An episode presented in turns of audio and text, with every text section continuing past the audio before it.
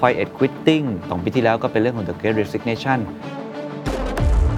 ความท้าทายของสภาพแวดล้อมที่เปลี่ยนทำให้คนที่เป็นนายจ้างหรือผู้บริหารเนี่ยต้องกลับมาทบทวน เราจะดูแลพนักงานและบริหารจัดการคนยังไง ผมเห็นภาพทิศทางที่ค่อนข้างชัด จากตั้งแต่ระดับบอร์ดเลยอืมภาพขององค์กรหรือคนเนี่ยครับ sustainability ก็คือเรื่องของกลุ่มคนเก่ง โดยเฉพาะโลกหลังโควิด ภาพที่ออกมาสะท้อนถึง 5 เกม changer ที่โลกต่อจากนี้องค์กรต่างๆ ต้องเตรียมรับมืออมนะครับในการที่จะบริหารจัดการคนเก่งยังไง อันแรกคงเป็นเรื่องของรีนิยามทบทวนยุทธศาสตร์การดูแลคนเก่ง คือนะรับรื้อรื้อเราต้องรื้อใหม่เลยใช่ครับ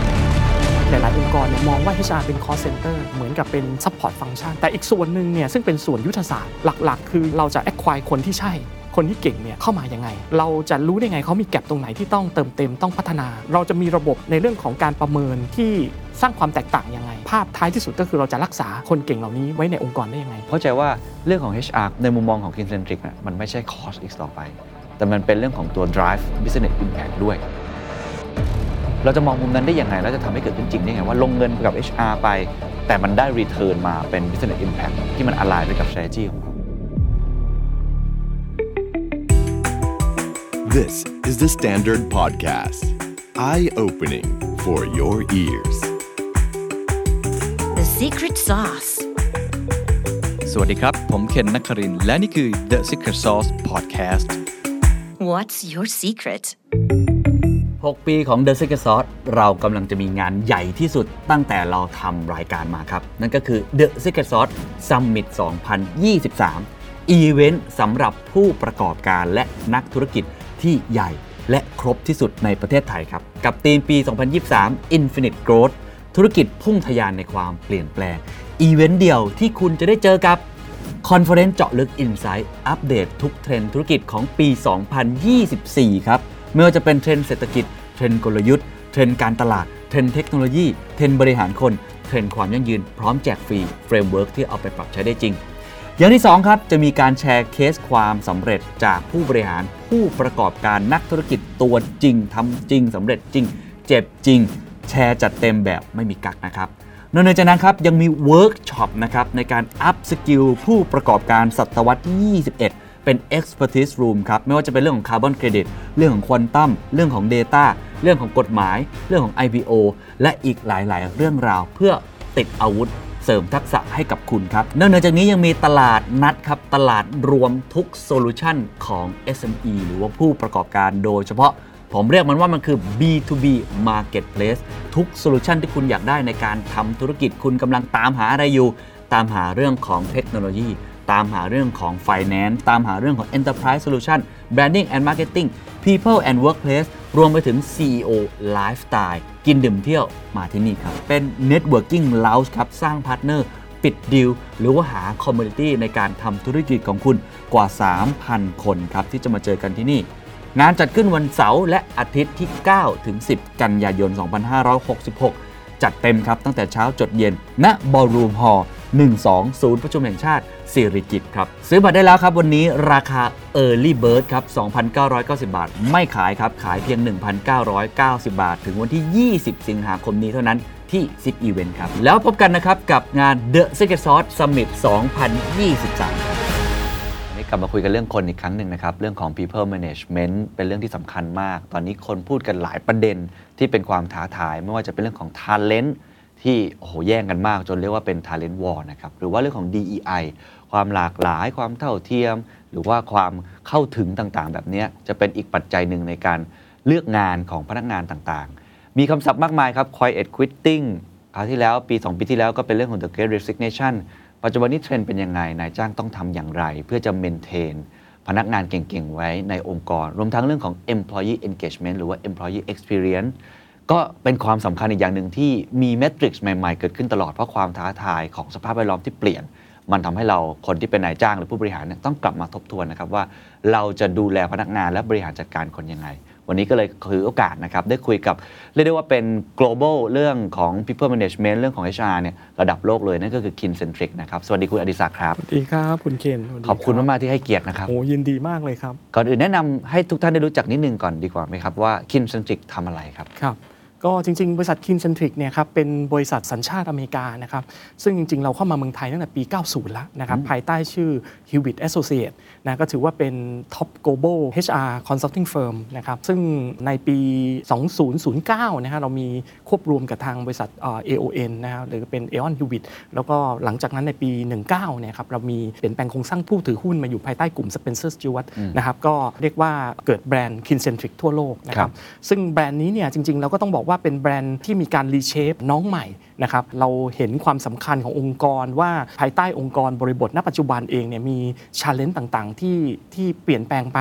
เอ่อจากเดิมค่อนข้างมากนะครับฉะนั้นเนี่ยเรื่องของเทคโนโลยีนะครับแล้วก็พวก Data Insight เนี่ยครับก็จะเป็นกุญแจสำคัญและเป็น Input สำคัญครับในการให้ Top Management หรือ Executive เนี่ยครับใช้ข้อมูลในการตัดสินใจครับนะครับก็เลยเป็นที่มาว่าในแบรนด์ตรงนี้เนี่ยเราเราเรียกว่าเป็นหนึ่งในที่ปรึกษาทางด้าน HR เพียงไม่กี่รายในโลกนะครับที่มี ฐานข้อมูลทางด้านคนเอ่อที่เยอะที่สุดในโลกก็ว่าได้ครับ เห็นด้วยครับ เพราะว่าจะมีรีพอร์ตออกมาทุกๆ ปี แล้วผมก็เห็นว่ามี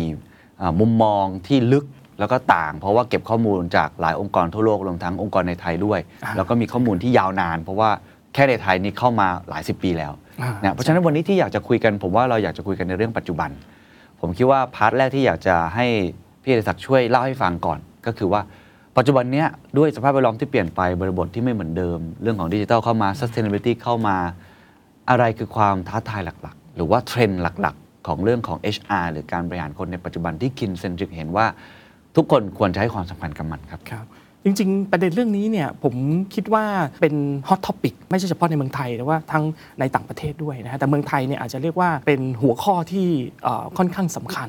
แล้วก็ในหลาย ๆ องค์กรที่เป็นองค์กรขนาดใหญ่เนี่ยหรือองค์กรที่ listed เนี่ยผมเห็นภาพทิศทางที่ค่อนข้างชัด จากตั้งแต่ระดับบอร์ดเลยอืมเอ่อที่ค่อนข้างให้ความสำคัญกับเรื่องของปลายปลายของคนเก่งครับคือมองว่าองค์กรเองเนี่ยก็มีภาพของการมองเรื่อง sustainability อืมในภาพว่าธุรกิจจะยั่งยืนยังไงนะครับในการที่จะต้องมีเรื่องของการ aware เกี่ยวกับเรื่อง green เกี่ยวกับเรื่องของ environment social นะฮะ governance ต่างๆ แต่ว่าในภาพขององค์กรหรือคนเนี่ยครับ sustainability ก็คือเรื่องของกลุ่มคนเก่งอืมว่าองค์กรเองจะจะมีวิธีการในการที่จะ attract นะฮะหรือมีขีดความสามารถในการ attract คนเก่งเข้ามาได้ยังไงนะครับหรือคนเก่งที่ใช่ที่เหมาะกับกับองค์กรเขานะฮะซึ่งผมก็เชื่อว่านิยามของคนเก่งของแต่ละองค์กรก็อาจจะไม่เหมือนกันได้นะครับแล้วก็นอกเหนือจากเอาเข้ามาแล้วเนี่ยพัฒนาเขาเรียบร้อยแล้วเนี่ยให้ไปตอบรับกับวิสัยทัศน์หรือพันธกิจที่องค์กรกำลังจะไปแล้วเนี่ย สิ่งสำคัญคือรักษาเขาได้ยังไงอืมอันนี้ก็เป็นความท้าทายที่ทุก ๆ องค์กรตอนนี้กำลังเผชิญ โดยเฉพาะโลกหลังโควิดนะครับที่พนักงานเองเนี่ยเป็นผู้เลือกนะฮะองค์กรว่าว่ามีอยากจะร่วม choice มากงานขึ้นอะมีช้อยมากแต่ขึ้นก่อนที่ว่าองค์กรเลือกเขาเดี๋ยวนี้เขาเลือกเราใช่ครับ ด้วยอัตราการว่างงานในเมืองไทยที่ต่ำเป็นพิเศษเมื่อเทียบกับในภูมิภาค อันนี้ยิ่งทำให้หลาย ๆ องค์กรเองนะครับ ก็เกิดเรื่องของ shortage talent ฉะนั้นก็มีการฮันต์มีการเอ่อเรียกว่าซื้อตัวกันค่อนข้างที่จะรวดเร็วนะฮะแล้วก็มีการจ้ำในเรื่อง salary ค่อนข้างเยอะทีเดียวครับอันนี้ก็เป็น challenge ของขององค์กรนะครับเห็นเลยนะครับว่าเป็นเรื่องของการ acquire talent ครับแล้วก็ maintain talent ให้อยู่กับเราให้นานที่สุด ผมเห็นมี report ของ k i n c e n t r i c ที่น่าสนใจมากเลยว่า เมื่อเราเห็นความท้าทายตรงนี้แล้ว ผมว่าทุกคนก็รู้แหละว่ามีสงคราม talent The Standard ก็เป็นเอ่อเรียกได้ว่า คนหนึ่งที่อยู่ในสงครามนี้ เห็นเลยว่าการแย่งตัวดูเดือดมาก แล้วก็การที่จะ maintain talent เนี่ยก็ยากเช่นเดียวกันเนี่ยมีข้อแนะนำไหมหรือว่ามีกลยุทธ์ในการ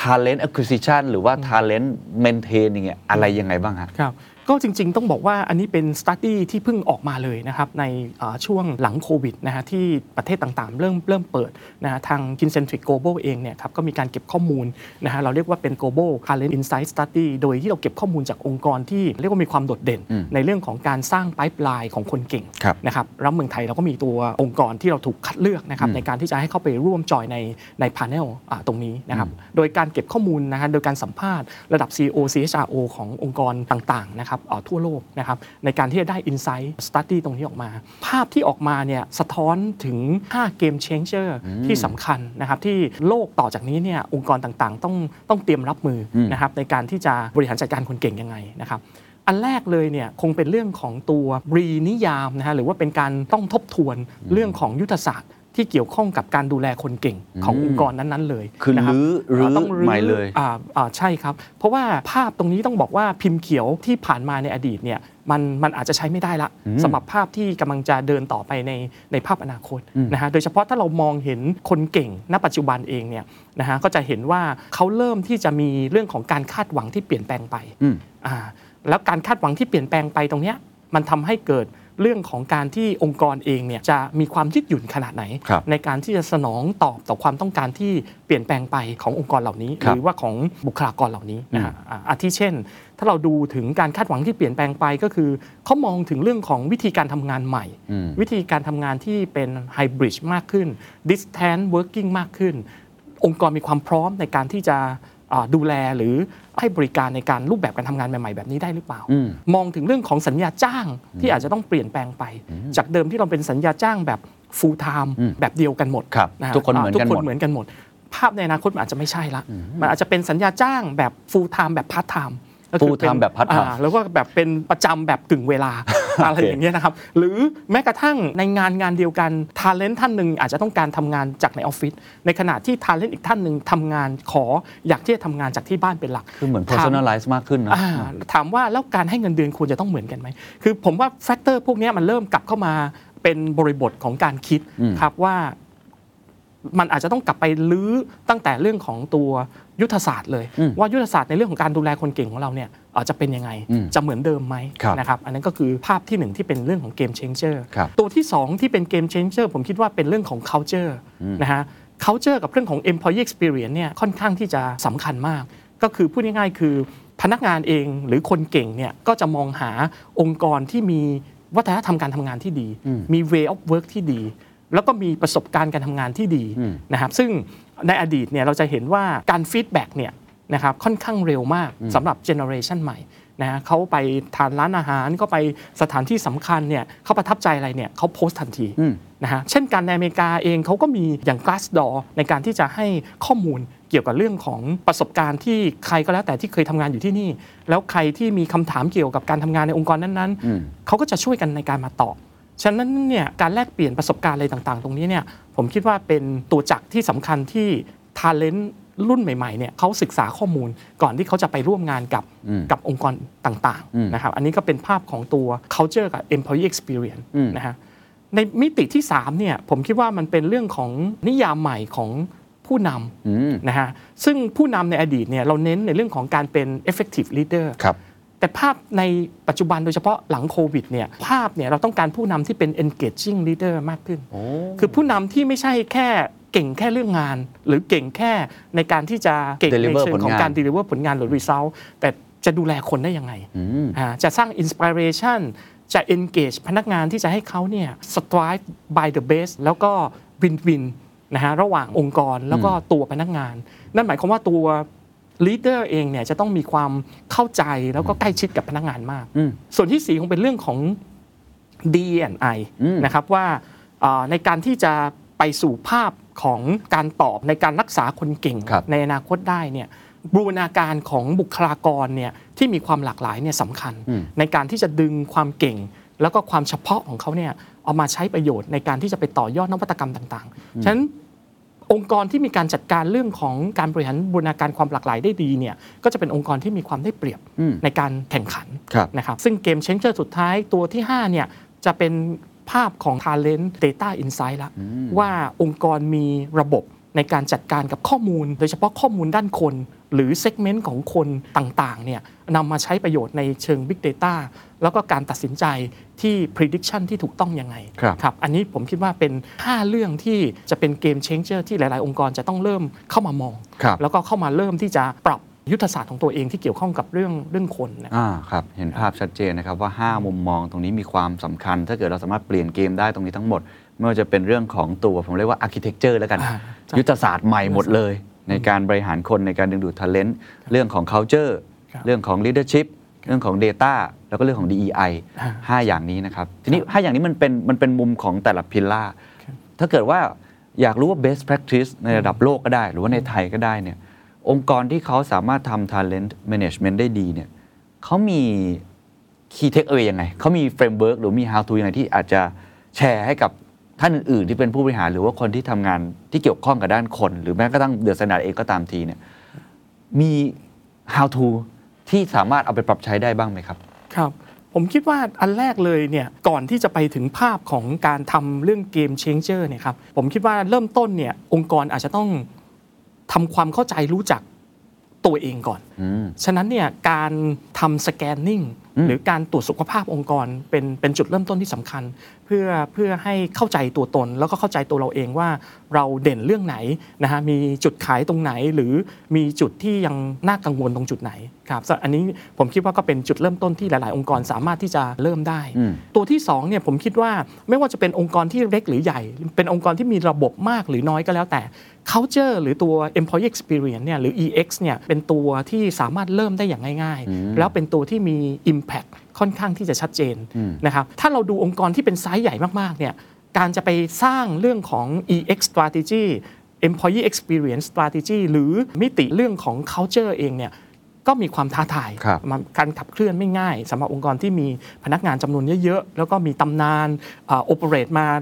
นานถูกไหมครับ แต่ในขณะเดียวกันถ้าเรามองกลุ่มเอ่อธุรกิจที่เป็นสตาร์ทอัพกลุ่มธุรกิจที่เอ่อจัดตั้งได้ไม่นานนะครับหรือยังมีบุคลากรไม่เยอะมากนะฮะการ drive เรื่อง culture แล้วก็การสร้าง way of work มันเป็นอะไรที่ง่ายในการที่จะทำแล้วสามารถจะทำให้มันมีความเฉพาะ มีความแตกต่างได้ ฉะนั้นผมคิดว่าตัวเรื่อง culture แล้วก็เรื่อง employee experience เนี่ยจะเป็นตัว differentiate ที่ดี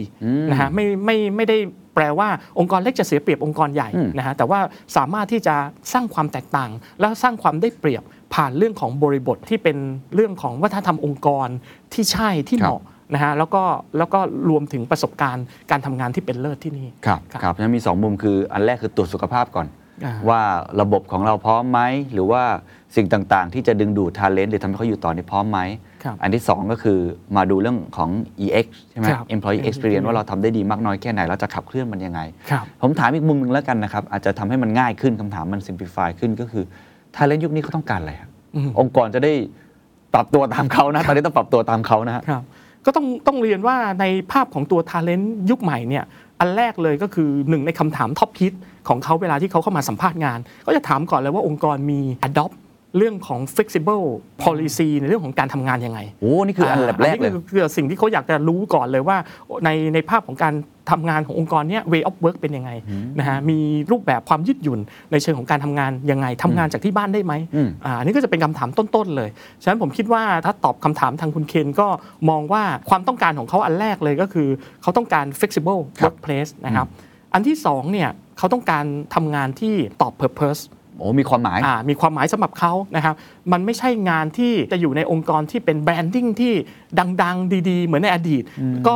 เป็นอะไรที่ fulfill ความต้องการละ ซึ่งภาพปัจจุบันไม่ใช่ เขาดูด้วยว่าเนื้องานที่เขารับผิดชอบเนี่ยไอตัว work task ที่เขารับผิดชอบอยู่เนี่ยมันตอบ purpose ของเขาไหมครับ นะครับ แล้วแล้วการทำงานของเขาเนี่ย purpose ของเขาเนี่ย align ไปกับ purpose ขององค์กรขนาดไหนอืมอันนั้นอันนี้ผมคิดว่าก็เป็นเป็นเป็นตัวจักร อีกตัวหนึ่งครับนะที่เขาคาดหวังครับนะนอกเหนือจากนี้เนี่ยเขาให้ความสำคัญกับเรื่อง work life balance ที่มากยิ่งขึ้นนะฮะโดยเฉพาะหลังโควิดที่มีเรื่องของสุขภาพใช่ไหมฮะเข้ามาเป็นเป็นตัวปัจจัย ฉะนั้นเนี่ยความยืดหยุ่นในเรื่องของการทำงานครับครับแล้วก็เรื่องของการดูแลขององค์กร ต่อเรื่องของสุขภาพซึ่ง เวลาที่ผมพูดคำว่าสุขภาพเนี่ยอาจจะต้องการครอบคลุมไปถึงเรื่องของ mental สุขภาพจิต health ด้วยนะครับก็คือเรื่องของทางสุขภาพจิตต่างๆ ด้วยครับอันนี้ผมก็คิดว่าก็จะเป็นอะไรที่ยังยังเป็นเรื่องของอาตัว top hit ครับอ่าอ่าที่ที่อ่า ที่เกิดขึ้นหรือที่ที่เขาให้ความสำคัญครับนะครับช่วงท้ายคงเป็นเรื่องของ leader แล้วครับเขาก็คงมองคาดหวังมองหา อยากทำงานกับ leader ที่เป็น leader ที่มีความเก่ง แล้วก็มีเราเรียกว่า visible accessible คือเป็น leader ที่สามารถจะเข้าถึงได้ง่ายอ่าอ่าแล้วก็สามารถที่จะปรึกษาแล้วก็ใกล้ชิดนะครับครับครับโอ้เป็นสี่มุมมองที่น่าสนใจภาพของความผูกพันที่จะเกิดขึ้นในอนาคตเนี่ยนะครับมันจะเป็นภาพของความผูกพันที่เกิดจากประสบการณ์ การอิมเพรสกับประสบการณ์ที่ดีนะครับทำให้เขาเองเนี่ยมีความผูกพันอืมแล้วก็แสดงถึงประสบการณ์ในมิติของความที่เขาจะมีความรู้สึกว่าเป็นส่วนหนึ่งขององค์กรอืม Purpose ในการที่จะตอบ Purpose ร่วมไปขององค์กรนะฮะหรือเขารู้สึกว่าเขาได้เติบโตอืมร่วมไปกับการเติบโตขององค์กรด้วย รวมถึงในแง่มุมรู้สึกภูมิใจอืมเป็นองค์กรที่ดีเป็นครัอบงค์กรที่ที่น่าทำงานอย่างเงี้ยนะครับอืมเห็นภาพอันนี้ครับก็จะเป็นเป็นภาพของบริบทที่มุมมองที่จะเปลี่ยนไปนี่คือทาเลนต์มี 4 มุมเมื่อกี้ ผมว่าเป็น 4 มุมที่มันไม่เหมือนในยุคก่อนๆเลยนะอ่ามันใช่ค่อนข้างก็ค่อนแตกข้างจะต่างเปลี่ยนครับใช่ค่อนข้างเปลี่ยนมาก ๆ เลยทีนี้เราคุยไปแล้วเรื่องของการที่เราจะดึงดูดท ALENT แล้วก็เกม Changer ใน 5 มุม ซึ่งคงต้องรายละเอียดเยอะมากเลยนะฮะ ยังมีอีกเรื่องหนึ่งที่เมื่อกี้เราเอ่อมีพูดเอาไว้นิดนึง แล้วผมว่าได้ยินมาว่ามี metrics ใหม่ ก็คือเรื่องของ employee experience ครับคือต้องอธิบายทุกคนกับว่าวิธีการอย่างหนึ่งที่เราจะวัดว่าองค์กรกับพนักงานเนี่ยมีความสัมพันธ์ที่ดีต่อกัน หรือว่าอยู่ด้วยกันแล้วมันมันแบบ เกื้อกูลกันซิมไบโอซิสกันเนี่ยมันคือต้องวัดผลครับใช่ไหมซึ่งทราบมาว่าคินเซนทริกจึงมีเมทริกนี้มานานมากแล้วครับแต่วันนี้ที่เราคุยกันอยู่เนี่ยมันกำลังจะเปลี่ยนใช่ไหมครับครับมันจะใช้ไม่ได้อีกต่อไปครับเล่าให้ฟังนิดหนึ่งครับว่า employee experience ที่มันเปลี่ยนไปมันเปลี่ยนไปยังไงและเพราะอะไรครับครับก็ต้องแชร์กับทางคุณเคนแบบนี้ว่า Kincentric เนี่ยเราเป็นบริษัทที่ปรึกษาทางด้านคน เจ้าแรก ๆ ในโลกนะฮะที่พูดถึงเรื่องของ employee engagement อืมแล้วก็จากนิยามที่เรา define ไว้ณตั้งแต่ช่วงทศวรรษปี 19780 เนี่ยนะครับก็ต้องบอกว่าเป็นนิยามที่มาอยู่ในระบบมาตรฐานคุณภาพ Malcolm Bridge นะฮะหรือว่า TQA นะครับหรือนิยามต่างๆทั่วโลกนะครับที่เป็นตัวมัดวัดเกี่ยวกับเรื่อง engagement ในอดีตเนี่ยเราให้ความสำคัญแล้วก็วัดผ่านเรื่องของ stay stay strive นะฮะหรือ 3S ที่ภาษาไทยเราก็บอกว่าถ้าใครจะผูกพันต่อองค์กรก็ต้องมีเรื่องของกายวาจาใจ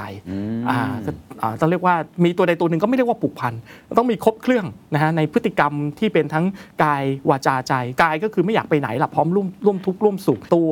วาจาก็คืออาพร้อมจะชักชวนใครที่แชร์ประสบการณ์ดีๆ แล้วก็อ่ามีใครที่แมทช์ก็พร้อมจะดึงมาร่วมงานนะฮะแล้วก็ strive ก็คือพร้อมจะทุ่มเทอ่าในการทำงาน อันนี้บริบทที่เปลี่ยนแปลงไปในวันนี้เนี่ยเราก็จะเห็นภาพค่อนข้างชัดว่าภาพของเด็กรุ่นใหม่นะฮะหรือว่า new generation เนี่ยเวลาที่เขามองในเรื่องของการทำงานเนี่ยประสบการณ์ต่างๆเนี่ยเขาไม่ได้มองเป็น lifetime employment เหมือนกับโลกในยุคย้อนกลับไปเมื่อ 30-40 ปีที่แล้วละครับนะครับซึ่งภาพในวันนี้บริบทเนี่ย การ strive ของเขาเนี่ยคือเขา strive อย่างมากในช่วงเวลาที่เขาร่วมทุกข์ร่วมสุขก็เต็มที่กับองค์กรนะฮะแต่ว่ามันจะไม่ใช่เป็นอะไรที่เป็น lifetime ที่จะร่วมอยู่ในองค์กรนั้นแบบตลอดชีวิตไปละ อยู่ใช่นานๆ 30อ่าอยู่ปีนานๆละไม่มีแล้ว ใช่ใช่ครับฉะนั้นในภาพดังกล่าวเนี่ยทาง Kincentric ก็มีเรื่องของการ run เกี่ยวกับเรื่องของ model study นะครับแล้วก็มีเรื่องของการเช็คเรื่องของ validity reliability test ต่างๆเนี่ยจนกระทั่งเราได้ตัว measurement ใหม่นะฮะซึ่งเป็น measurement ที่จะตอบโลกที่เปลี่ยนแปลงไปในปัจจุบันมากกว่า โดยที่ตัวแรกเนี่ยเราถามถึงเรื่องของตัว purpose ว่าพนักงานเองเนี่ยถูก motivate จาก purpose จาก value ขององค์กรนั้นๆหรือเปล่านะครับซึ่งบางองค์กรอาจจะใช้คำว่า core value หรือค่านิยมก็ได้ บางองค์กรอาจจะใช้ culture ก็ได้ บางองค์กรบอกว่าไม่มีทั้ง core value ไม่มีทั้ง culture แหละแต่ว่าเป็นเป็น purpose ร่วมกันบางอย่าง เราก็เลยใช้คำว่า value เฉยเข้าๆใจนะฮะเป็นตัวกว้างๆตัวที่สองเนี่ยถามว่ารู้สึกเป็นสมาชิกในองค์กรไหม นะครับข้อที่3เนี่ยจะถามว่ารู้สึกพราวภูมิใจในการทำงานที่นี่หรือเปล่า และตัวสุดท้ายซึ่งสำคัญที่สุดเลยก็คือรู้รู้สึกว่าตัวเองเนี่ยได้รับการเติบโตนะครับร่วมไปกับการเติบโตขององค์กรหรือเปล่าครับซึ่งอันนี้ก็จะเป็นมาตรวัดที่ทดแทนนะฮะตัวมาตรวัดเก่าที่ใช้กันมาหลายปีนะครับเพราะว่าบริบทของสเตย์ณณปัจจุบันเนี่ยก็จะเปลี่ยนไปมากครับนะครับสำหรับ workplace รุ่นใหม่นะครับหรือว่า generation รุ่นใหม่ครับนะครับแล้วก็เซอีกก็เช่นกันนะครับโดยที่เราก็ยังคิดว่าเรื่องของการที่พนักงานเองที่เขา engage เนี่ยถ้าเขามีประสบการณ์ที่ดีที่เป็นเลิศกับองค์กรเนี่ยสิ่งเหล่านี้จะทำให้เขาเนี่ยเป็น ambassador หรือเป็น advocate ในการที่จะถึงแม้เขาไม่อยู่ในวันนี้แล้วเนี่ยแต่เขาจะรู้ว่าองค์กรแบบนี้เนี่ยนะครับแมทช์กับคนแบบไหนอืมแล้วเขาเมื่อใดก็แล้วแต่ที่เขามีเพื่อนญาติมิตรที่แมทช์เนี่ยเขาก็พร้อมที่จะแนะนำในการที่จะมาสมัคร นะครับซึ่งตรงนี้เองก็จะทำให้องค์กรเนี่ยมีไพ p ไลน์ของคนเก่ง คนที่ใช่ได้ไม่ต้องใช้เวลาในการที่จะหาครับคนเยอะอืมนะครับอันนี้ก็เลยมองว่าเป็นจะเป็นภาพของการปรับเปลี่ยนครับและการปรับเปลี่ยนที่เกิดขึ้นมากกว่านี้ก็คือว่า แทนที่เราจะมาดิวดาวภาพของ engage engagement อืมว่าพนักงานกลุ่มที่ผูกพันไม่ผูกพันเนี่ยมีรายละเอียดของการกระจายของแต่ละ demographic หรือของแต่ละกลุ่มเนี่ยเป็นอย่างไร แต่ภาพใหม่เนี่ยเรามองว่าจุดที่สำคัญมากกว่าเนี่ย คือการดิวดาว analysis หรือบทวิเคราะห์เนี่ยลงไปที่เรื่องของประสบการณ์ของพนักงานในเรื่องต่างๆ แล้วดูว่าในแต่ละประสบการณ์เนี่ยพนักงานในแต่ละกลุ่มในแต่ละ segment เนี่ยนะครับหรือในแต่ละฝ่ายเนี่ยเขามีประสบการณ์ที่ consistent อืมขนาดไหน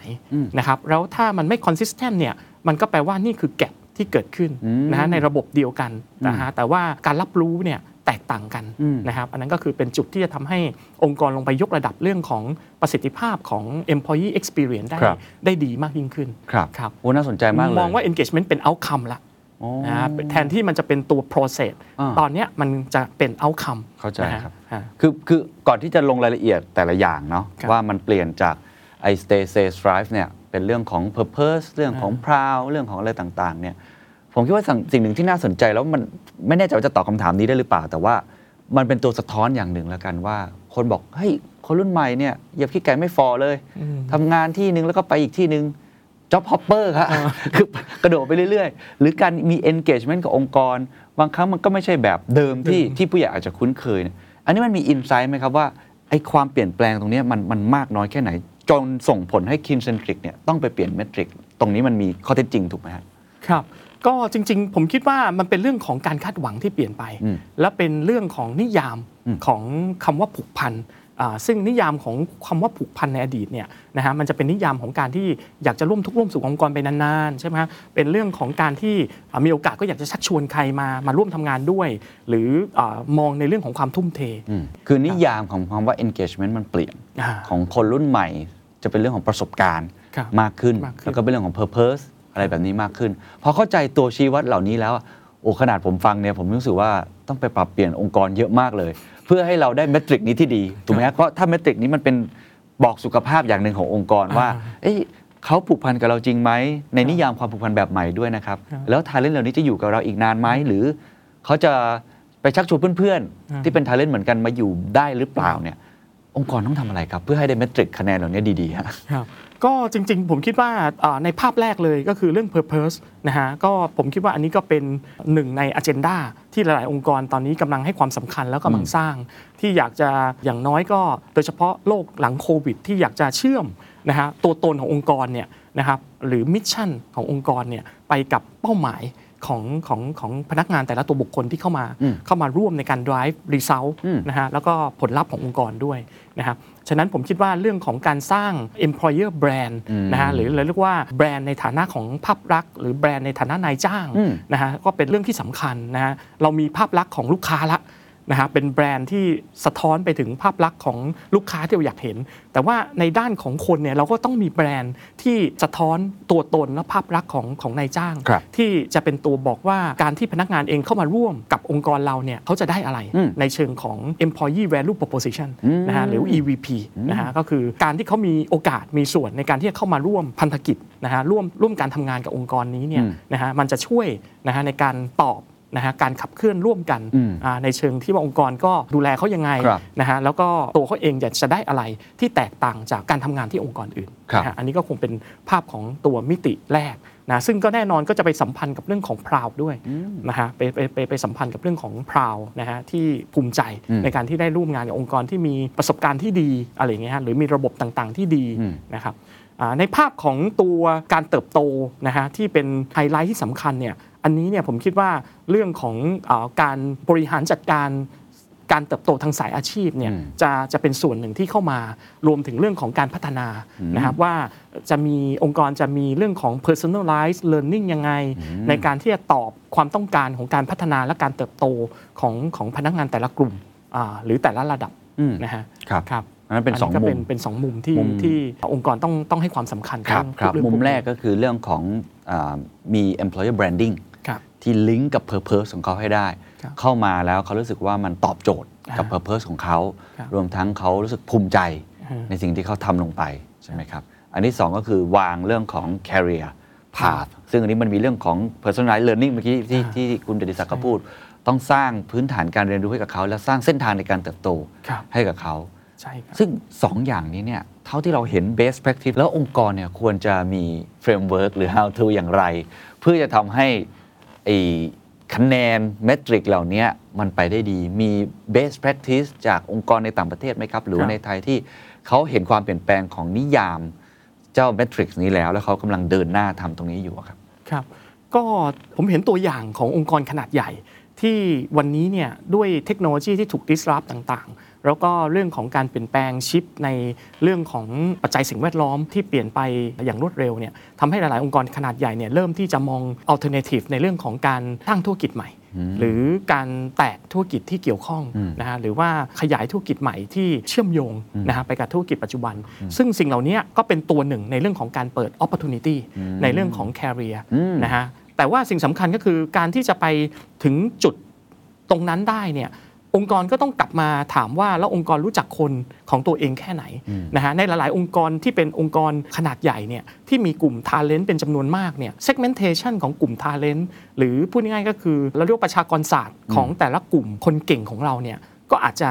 ไม่เหมือนกันอืมคนเก่งของเราบางคนเองอาจจะเหมาะในการที่จะ operate ธุรกิจปัจจุบัน หรือธุรกิจที่ที่เป็น core business ในขณะที่คนเก่งบางกลุ่มเองเนี่ยอาจจะเหมาะสำหรับการบุกเบิกธุรกิจใหม่ครับหรือคนเก่งบางกลุ่มเนี่ยเหมาะกับงานที่เป็น support function อืมอ่าฉะนั้นเนี่ยการทำความเข้าใจ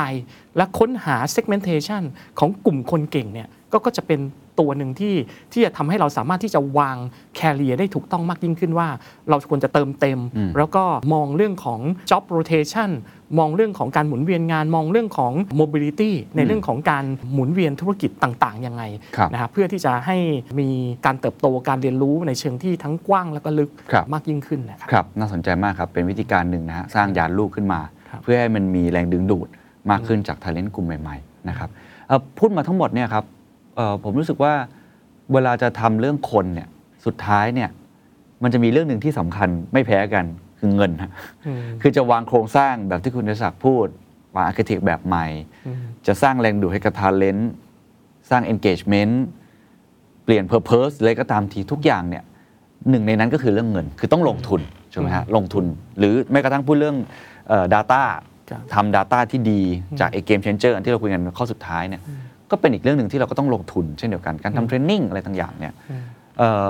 เลยอยากให้แชร์ตรงนี้ผมเข้าใจว่าเรื่องของ HR cost ตอนเนี้ยในมุมมองของ Kincentric น่ะมันไม่ใช่ cost อีกต่อไป แต่มันเป็นเรื่องของตัว drive business impact ด้วย เราจะมองมุมนั้นได้ยังไง แล้วจะทำให้เกิดขึ้นจริงได้ไงว่าลงเงินไปกับ HR ไป แต่มันได้ return มาเป็น business impact ที่มัน align ไปกับ strategy ของเรา หลาย ๆ องค์กรเนี่ยมองว่า HR เป็น cost center อืมนะครับก็เป็นอ่าเหมือนกับเป็นอ่า support function อืมแต่จริง ๆ แล้วเนี่ยในหลาย ๆ องค์กรเนี่ยก็ให้ความสำคัญในการที่จะเริ่มเห็นว่าจริง ๆ แล้วเนี่ยส่วนงานทางด้าน HR เองเนี่ยเป็น value driver นะฮะก็คือเป็นส่วนงานที่สำคัญในการที่จะผลักดันให้ธุรกิจไปถึงไปถึงผลลัพธ์เป้าหมายที่ที่อยากเห็นนะครับการที่ HR เองจะเป็น value driver ได้เนี่ย หลักๆ แล้วเนี่ยเราคงมองบทบาท HR เป็น 2 ส่วน ส่วนแรกก็คือส่วนงานที่เป็นเรื่องของการบริหารจัดการงานบุคคลทั่วๆไป ซึ่งครับอันนี้เนี่ยเรียกว่าเป็น cost center ละอ่าแต่อีกส่วนหนึ่งเนี่ยซึ่งเป็นส่วนยุทธศาสตร์ ซึ่งไอ้ส่วนยุทธศาสตร์ที่ว่าเนี่ยมันควรจะเป็นส่วนที่ให้ความสำคัญมากยิ่งขึ้นครับนะครับส่วนยุทธศาสตร์ที่ว่านี้เนี่ยหลักๆ คือยุทธศาสตร์ในเรื่องของการที่เราจะ acquire คนที่ใช่คนที่เก่งเนี่ยเข้ามายังไงอืมพอได้คนที่ใช่คนที่เก่งเข้ามาแล้วเนี่ย เราจะรู้ได้ไงเขามีแก็บตรงไหนที่ต้องเติมเต็มต้องพัฒนาอืมนะครับเราจะมีระบบในเรื่องของการประเมินที่สร้างความแตกต่างยังไงอืมนะฮะเชื่อมโยงไปถึงเรื่องของการให้ค่าตอบแทน การขึ้นเงินเดือนโบนัสนะที่อ่ามีความเหมาะสมอืมนะครับเมื่อเขาสามารถทำได้ตามเป้านะฮะแล้วก็ภาพท้ายที่สุดก็คือเราจะรักษาคนเก่งเหล่านี้ไว้ไว้ในองค์กรได้ยังไง ฉะนั้นเนี่ยตัวปัจจัยต่างๆ เหล่านี้ มันเป็น value driver ถ้าสามารถที่จะสร้างให้องค์กรเนี่ยมี pipeline ของคนเก่งที่เพียงพอ โดยเฉพาะในจุดสำคัญขององค์กร หรือว่าใน critical role อืมก็คือใน critical position หรือว่าในตำแหน่งที่สำคัญครับในในโครงสร้างองค์กรเนี่ยนะฮะถ้าถ้ามันมีป้ายปลายที่เพียงพอเนี่ยอันนี้ก็จะทำให้องค์กรมั่นใจว่าองค์กรมีความยั่งยืนอืมแล้วก็ไม่ไม่มีเรื่องของการติดขัดในเรื่องของการโอเปเรตครับนะฮะครับ ซึ่งเมื่อกี้อย่างที่พูดว่า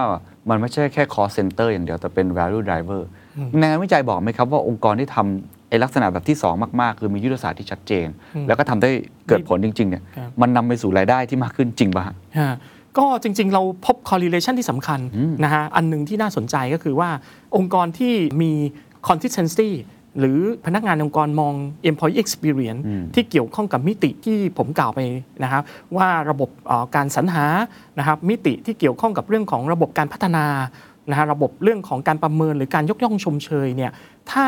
ระดับของ experience เนี่ยมัน consistency สูงเนี่ย มันจะมี direct impact นะฮะต่อเรื่องของตัว business outcome อ๋อเหรอฮะอ่าซึ่งตัว business outcome ที่ว่านี้ก็จะมีเรื่องของ financial metrics ที่ดีกว่าองค์กรที่ประสบการณ์ไม่คงเส้นคงวาหรือกลางๆ หรือประสบการณ์ที่ inconsistency เลยก็คือแย่เลยนะครับเราจะเห็นภาพของความเชื่อมโยงกับ business impact ที่ชัดที่แตกต่างกันในแต่ละระดับเลยโอ้นะครับว่าองค์กรที่มีการจัดการเรื่องของประสบการณ์ที่ที่ดีเนี่ยนะครับแล้วก็ที่คงเส้นคงวามากมากกว่า หรือที่อยู่ในระดับสูงเนี่ยก็จะ มี correlation ไปกับเรื่องของ productivity ที่ดีกว่า financial metric ที่ดีกว่า หรือเรื่องของการขัดลามาสายหรือการลาออก ที่น้อยกว่าโอ้องค์กรที่มี consistency ที่ต่ำกว่าโอ้นะครับเพราะฉะนั้นอันนี้ก็เป็นถ้าเกิดภาพของลงทุนแล้วทำถูกจุดสม่ำเสมอนี่ได้รีเทิร์นจริงๆเราก็จะนะได้ return ที่ชัดเจนนี่น่าจะเป็นคเหตุผลสำคัญที่ทำให้ผู้บริหารตัดสินใจรับแล้วผมก็คิดว่าก็เราสามารถ track ได้อืมอ่าในเชิงของ ROI ครับคครัรับบน่าสนใจมากครับ ทีนี้เมื่อกี้ผมว่าคำศัพท์หนึ่งที่คุณอศักดิ์พูดค่อนข้างบ่อย แล้วผมคิดว่าอยากจะ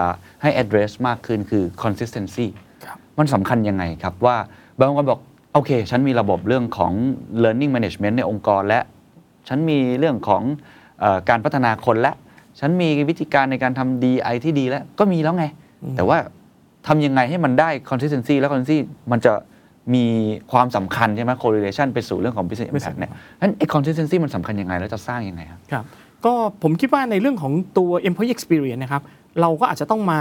มารีวิวหรือมาทบทวนว่าใน core experience ซึ่งมันจะมีประมาณ 7 core experience สำคัญสำคัญนะครับ ว่าใน core experience ของเราเนี่ยองค์กรของเราเนี่ย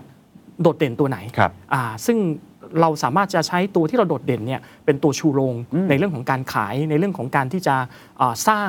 branding ในเชิงของ competitiveness นะฮะในขณะเดียวกันเราเองเนี่ยก็สามารถที่จะดูได้ว่าถ้าระดับ consistency ต่ำใน experience ในมิติไหน experience ในมิตินั้นเป็น เป็นมิติที่สำคัญขนาดไหน ถ้าสำคัญก็แปลว่าอันนี้เป็นแก p ที่เราจะต้อง fulfill นะฮะในเรื่องของการเติมเต็มอืมครับครับอันนี้ก็จะเป็นตัวหลักๆนะครับที่เราต้องมีเรื่องของการวัดเป็นระยะระยะเพื่อที่เราจะรู้ว่า experience เป็นยังไงครับนะฮะ consistency แค่ไหนครับและจุดไหนที่ไม่ consistency อืมและ demographic ไหน ลึกลงไปกว่านั้นอีกว่าเป็น demographic ที่ พิเศษที่เราอาจจะต้องลงไปอืมดูแลครับใกล้ชิดอย่างเงี้ยนะครับเหมือนกับต้องมี health check up ใช่ครับตลอดเวลาถูกไม่ใช่ว่าทำครั้งหนึ่งแล้วอย่างหายน้อยไปอีกก็สามปีอ่าเดี๋ยวใช่เดี๋ยวค่าไขมันขึ้นน้ำตาลขึ้นถูกครับแบบนั้นเป็นต้น ทีนี้เมื่อกี้บอกมี7 metrics อาจจะยกตัวอย่างสัก 1 ถึง 2 ได้ไหมครับครับ เพื่อให้คนได้เห็นภาพแล้วอาจจะกลับมาว่า metric ของฉันเป็นยังไงเนี่ย EX ขององค์กรฉันเป็นยังไงอ่อใช่ครับ key metric ถ้ามองระดับ top นะฮะก็หลักๆจะเป็นเรื่องของ enabling infrastructure หลัก ๆ ก็คือเรื่องระบบต่างๆ กระบวนการต่างๆ เทคโนโลยีต่างๆ ดีไหมอ๋อเหรอฮะ อ่านี่ก็คือมันช่วยทำให้พนักงานทำงานได้ productive หรือเปล่าอ๋ออ่าเครื่องไม้เครื่องมือเครื่องใช้ไม้สอย กระบวนการทำงานระบบต่างๆ เป็นยังไงครับอย่างเงี้ยนะครับครับ หรือระบบที่ 2 ที่เป็น experience ที่2เนี่ยก็จะเป็นเรื่องของ leading จะเกี่ยวข้องกับเรื่องของนโยบาย policy senior leader ในเรื่องของการสื่อสาร การสร้างความเข้าใจ การให้ทิศทางเกี่ยวกับยุทธศาสตร์ที่จะไปต่างๆ เป็นยังไง อืม อันนี้นี่ก็คือตัวอย่างของระดับท็อปครับนะฮะครับพอมาถึงระดับที่เป็นระดับกลางหลักๆ ก็จะเกี่ยวข้องของเรามีระบบงานบุคคลที่สรรหาเป็นยังไง พัฒนาเป็นยังไง ระบบการ reward recognition เป็นยังไงอืมอย่างนี้เป็นต้นครับ reward recognition ก็เป็นเรื่องของการยกย่องชมเชยการให้รางวัลครับอ่าครับอย่างนี้เป็นต้นครับครับก็จะเป็นเช็คเราก็ลิสจะต์สแกต่านงใช่ครับว่าแต่ละประสบการณ์แต่ละมิติอ่าเป็นยังไงบ้างๆครับครับโอ้เห็นภาพมากเลยครับแล้วคิดว่าทุกองค์กรต้องกลับมาตรวจสุขภาพตัวเอง เพราะว่า สิ่งเหล่านี้ไม่ใช่มีครั้งเดียวแล้วจบอ่าแต่มันต้องตรวจตลอดเวลาเพื่อให้มี consistency แล้วมันจะ relate ไปสู่เรื่องของ Business business outcome income อ่าน่าสนใจ สุดท้ายแล้วกันนะฟังมาทั้งหมดเนี่ยผมว่ามันเป็นเป็นหลักการครับเป็นทฤษฎีที่เอามาจากองค์กรต่างๆ นั่นแหละ ย่อยออกมาเป็นงานวิจัยที่ผมว่าน่าสนใจมาก อยากให้สรุปทิ้งท้ายแล้วกันสำหรับทุกท่านที่ฟังอยู่ในตอนนี้ ในแง่ของคนที่เอ่อมีส่วนที่เกี่ยวข้องครับกับการสร้างไม่ว่าจะเป็น employer branding หรือเรื่องของ EX อะไรต่างๆเนี่ย สิ่งที่เขาควรจะทำในวันนี้จนไปถึงอนาคตข้างหน้า เพื่อทำให้องค์กรเขาเนี่ยสามารถดึงดูด talent ได้ แล้วก็สามารถที่จะมี employee experience ที่ดีได้เนี่ยผู้นำควรจะทำอะไรครับ หน้าที่ของผู้นำครับผมคิดว่าภาพในตรงนี้เองเนี่ยจุดที่มีการเปลี่ยนแปลงณวันนี้เนี่ยหลักๆเนี่ยคือผู้บริหารระดับกลาง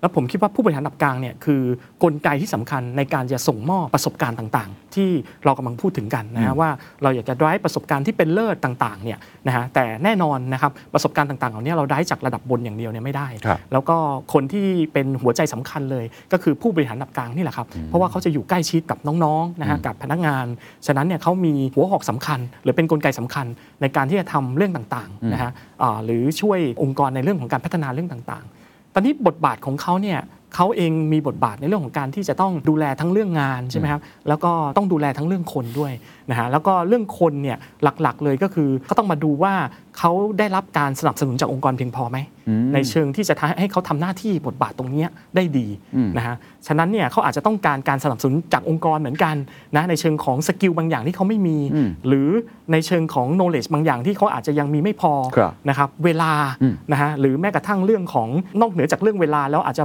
มองถึงเรื่องของ people อืมอ่า management skill อืมนะในการที่เขาจะลงไปช่วยดูแลพนักงานได้ได้อย่างใกล้ชิดอืมนะฮะอันนี้ก็ก็จะเป็นกุญแจสำคัญที่ที่ผมคิดว่าในภาพขององค์กรต่างๆเนี่ยอาจจะต้องมาโฟกัส ในการที่จะให้ความสำคัญกับกลุ่มผู้บริหารระดับกลางมากขึ้น ครับโอ้โหครับผมว่าเป็นคำตอบที่ทำให้ใครหลายคนได้กลับไปคบคิดเยอะเลยครับว่าถ้าใครเป็นผู้บริหารระดับกลาง ตอนนี้คุณคือคนสำคัญคนมากสำคัญมากเพราะคุณขององค์กรทำทั้ง drive performance แล้วครับคุณยังต้อง manage คนด้วยใช่ครับในขณะเดียวกันถ้าเป็นผู้บริหารระดับสูงที่ฟังอยู่ตอนนี้ก็ต้องให้ความสำคัญกับคนเหล่านี้ครับเมื่อกี้ที่ได้ยินคือต้องให้เวลาให้เครื่องมือเขาให้เงินทุนเขาคือต้อง support เขาอ่าให้เต็มที่ ไม่ใช่นั้นไม่ใช่ว่าเราสั่งไปอย่างเดียวอ่าเพราะอยากได้แบบนี้มันก็ไม่มีทางเกิดทั้งองค์กรใช่นะครับอะสุดท้ายจริงๆแล้วกันนะถ้าเป็นคนทำงานทั่วไปล่ะครับอืมน้องๆที่กำลังเริ่มเข้ามาสู่อ่าระบบการทำงาน หรือว่าคนที่เอ่ออยู่ในวัยทำงาน ที่กำลังสนใจอยากจะมีความเติบโตก้าวหน้า หรือว่าอยากจะมีการประสบความสำเร็จในชีวิตการทำงานเนี่ยไม่แน่ใจคินเก็บข้อมูลเหล่านี้หรือเปล่านะว่ามีอะไรที่จะแนะนำกับคนทำงานเหล่านี้บ้างไหมครับครับก็จริงๆ ในภาพของน้องๆที่ทำงานก็ก็อยากจะเอ่อแชร์ข้อมูลว่าหนึ่งในแนวทางที่เขาสามารถที่จะดูองค์กรที่เขาอยากจะพิจารณาในการที่จะเข้าร่วมทำงานได้ นะครับโดยที่หนึ่งในนั้นก็คืออาจจะดูจากภาพว่าองค์กรนั้นเนี่ยมีได้รางวัลที่เกี่ยวข้องกับเรื่องขององค์กรเรื่องคนไหมอืมนะก็จะเป็นหนึ่งในตัวอย่างของใบเบิกทางที่สำคัญ หรือการันตีที่สำคัญว่าองค์กรเหล่านั้นเป็นองค์กรที่ที่ที่ดีอืมใส่ใจแล้วก็ดูแลนะฮะเอ่อพนักงานได้ดีอืมนะฮะก็ก็จะเป็นอันหนึ่งที่ที่สามารถที่จะดูครับเออมองหาได้นะครัครับบแล้วก็หาข้อมูลได้อืมนะครับเบื้องต้น ส่วนที่2เนี่ยผมคิดว่าก่อนที่จะไปร่วมงานกับองค์กรไหนก็แล้วแต่เนี่ย ก็อาจจะต้องดูเรื่องของ way of work นะครับแล้วก็เรื่องของตัว culture นะฮะอ่าจะต้องหานิดนึงนะครับว่า culture ขององค์กรนั้นๆเนี่ยเป็นอย่างไรอืมนะครับแล้วแล้วตอบโจทย์ตอบ purpose ของเราหรือเปล่านะฮะไม่งั้นเนี่ยการที่ไม่ได้ดูข้อมูลเหล่านี้เนี่ยอาจจะทำให้เข้าไปแล้วอาจจะตกใจอืมหรือว่าเข้าไปแล้วอาจจะรู้สึกผิดหวังว่าองค์กรอาจจะไม่ได้ตอบโจทย์ความต้องการที่ที่แท้จริงของน้องๆที่กำลังมองหาตรงนี้นะครับหรือมองหางานอยู่นะครับช่วงท้ายผมคิดว่าในเรื่องของ hybrid workplace เนี่ยหลายๆ องค์กร adopt อยู่แล้วในเมืองไทยนะครับแล้วก็มีเรื่องของความยืดหยุ่นมากขึ้น โดยเฉพาะหลังหลังโควิดฉะนั้นเนี่ยประเด็นนี้ผมคิดว่าก็ไม่ได้เป็นประเด็นที่ที่แตกต่างมากนัก แต่จะมีประเด็นแตกต่างก็คือรายละเอียดของนโยบาย ว่าอ่านโยบายเนี่ยมีเปิดกว้างขนาดไหนอืมแล้วก็ลงไปยืดหยุ่นขนาดไหนต่อรายละเอียด ของเรื่องของสัญญาจ้างอะไรต่าง ๆ อย่างนี้เป็นต้นครับครับโอ้ได้ประโยชน์มาก ๆ ครับ วันนี้ขอบคุณมากนะครับ ยินดีมากเลยครับ ขอบคุณครับคุณเคน And that's the secret sauce. ถ้าคุณชื่นชอบ The Secret Sauce episode นี้นะครับ ก็ฝากแชร์ให้กับเพื่อนๆ คุณต่อด้วยนะครับ และคุณยังสามารถติดตาม The Secret Sauce ได้ใน Spotify, SoundCloud, Apple Podcast, Podbean, YouTube และ Podcast Player ที่คุณใช้อยู่นะครับ และอย่าลืมติดตาม Facebook Fanpage The Secret Sauce เข้ามาติชมเข้ามาพูดคุยกับผมได้เลยนะครับ